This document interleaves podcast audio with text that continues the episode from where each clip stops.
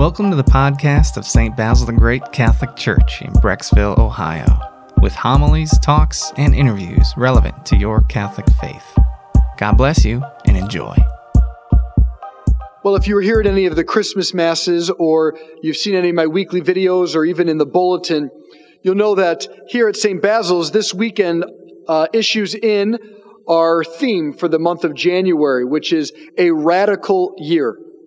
And the word radical does not mean extremes. Actually, the word radical, according to its etymology, its Latin roots, it just means roots or back to the roots. It's what the word radical means. And that's what we want for us this year. 2020 was hard, and we want to begin right out of the gates 2021, helping you to be rooted in God, rooted in God's plan. And so I will be preaching at all the masses this weekend, Father John the following weekend, rotating back and forth. So it's one church, one message.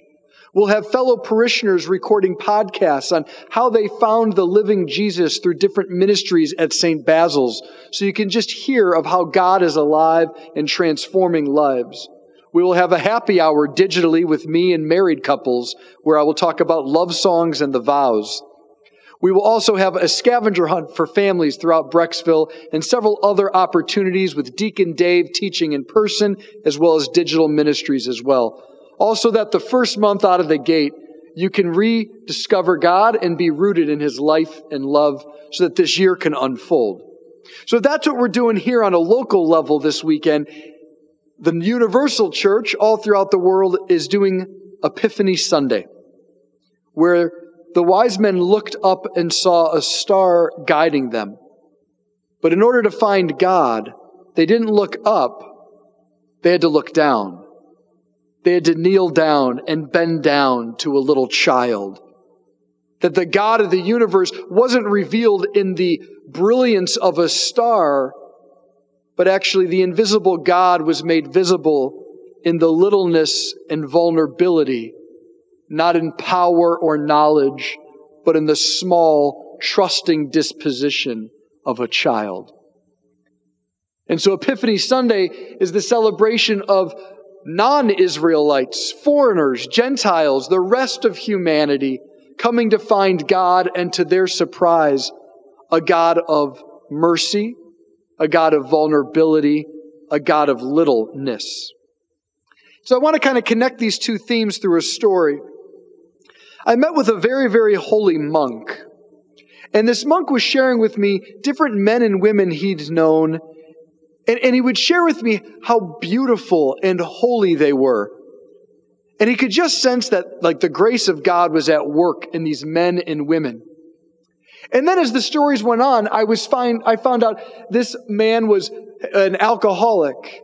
And this woman had had all sorts of sordid pasts, several marriages. And, and I began to ask this monk, I said, you know, you're talking about when you were a young monk, you looked up to these men and women, and then you found out all their brokenness, and yet you still were in admiration of them. How do you keep that together? How do you keep all the grace and brilliance and yet all the very real brokenness? How do you keep it all together? And he said, Ryan, I've just seen all the stars fall and I was left with an option. Either holiness was a facade or that the light shines in the darkness. And he went on to unpack for me that the way God sees us, the way the church actually sees everyone is that we are immensely broken and blessed. That Jesus really is pouring grace in and through each one of us and yet we really are frail, weak, and little. And so on this first weekend, if you and I want to be rooted in God, if we do want a radical year, what we need to do is descend. We need to settle into our humanity. Each one of us has a story that has light and darkness, grace and sin, and in it all, there is Jesus, the one who never escaped from humanity, but enters in to heal and bless us quite literally from the inside out. We're invited as we begin a new year not to have well thought out plans. Right? It's good to contact a financial advisor or get your annual physical and things like that, of course. But if we really want to be rooted in God, we need to soak into our hearts. Not how I wish I was, not how I portray myself as, but as I really am right now at the beginning of January. Yes, maybe there's some light shining, but in many ways, the places that are so unimpressive, the places that no matter how old you are, we still feel so young and little and small. And it's right there where God reveals something beautiful. That He's not condemning us because we're small. He's calling us to trust his mercy.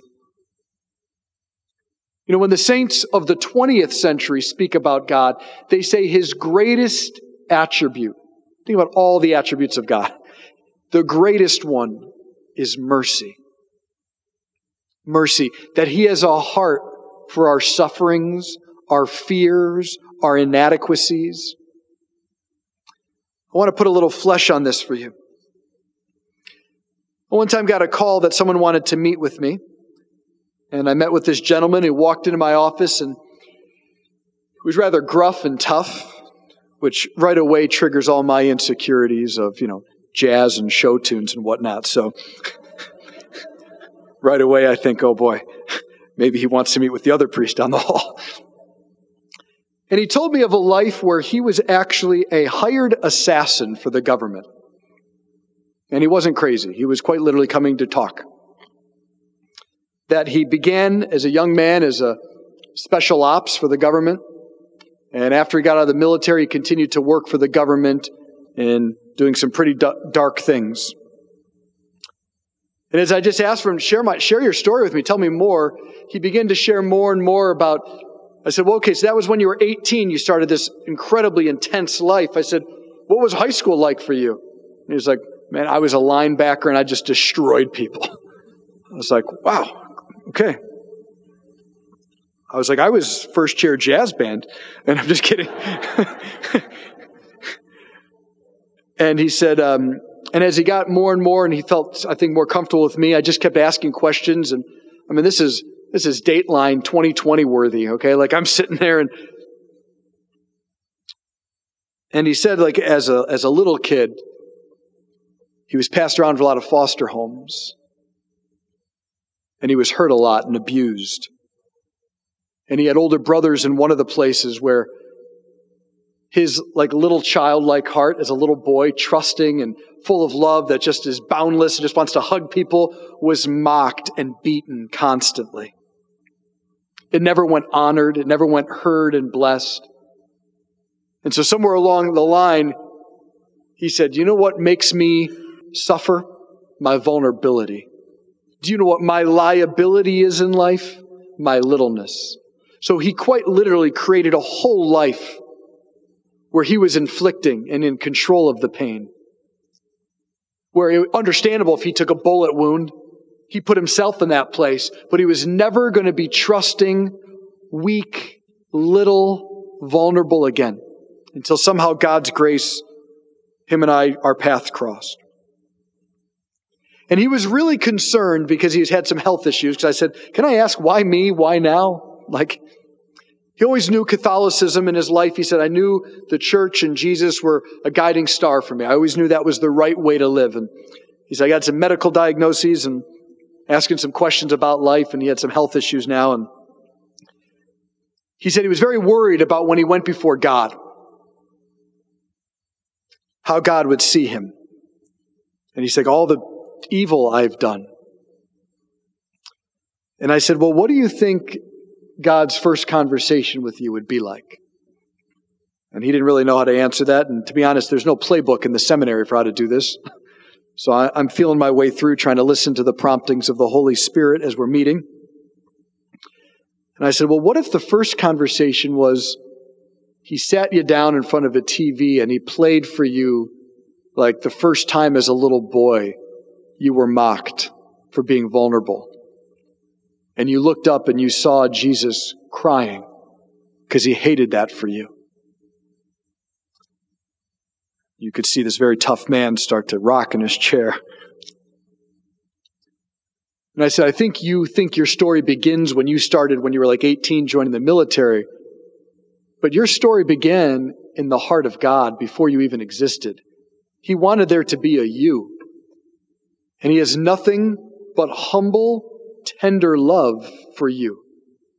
And so He knows your whole story. So when you were taken advantage of or mocked or hurt or when ignored, or you felt you had to have it all together because home life was rough, or you just started making mistakes in those famous teenage college years, his heart's bleeding for you because he knows what sin does to the beauty and glory of his creation, both sins at us and from us.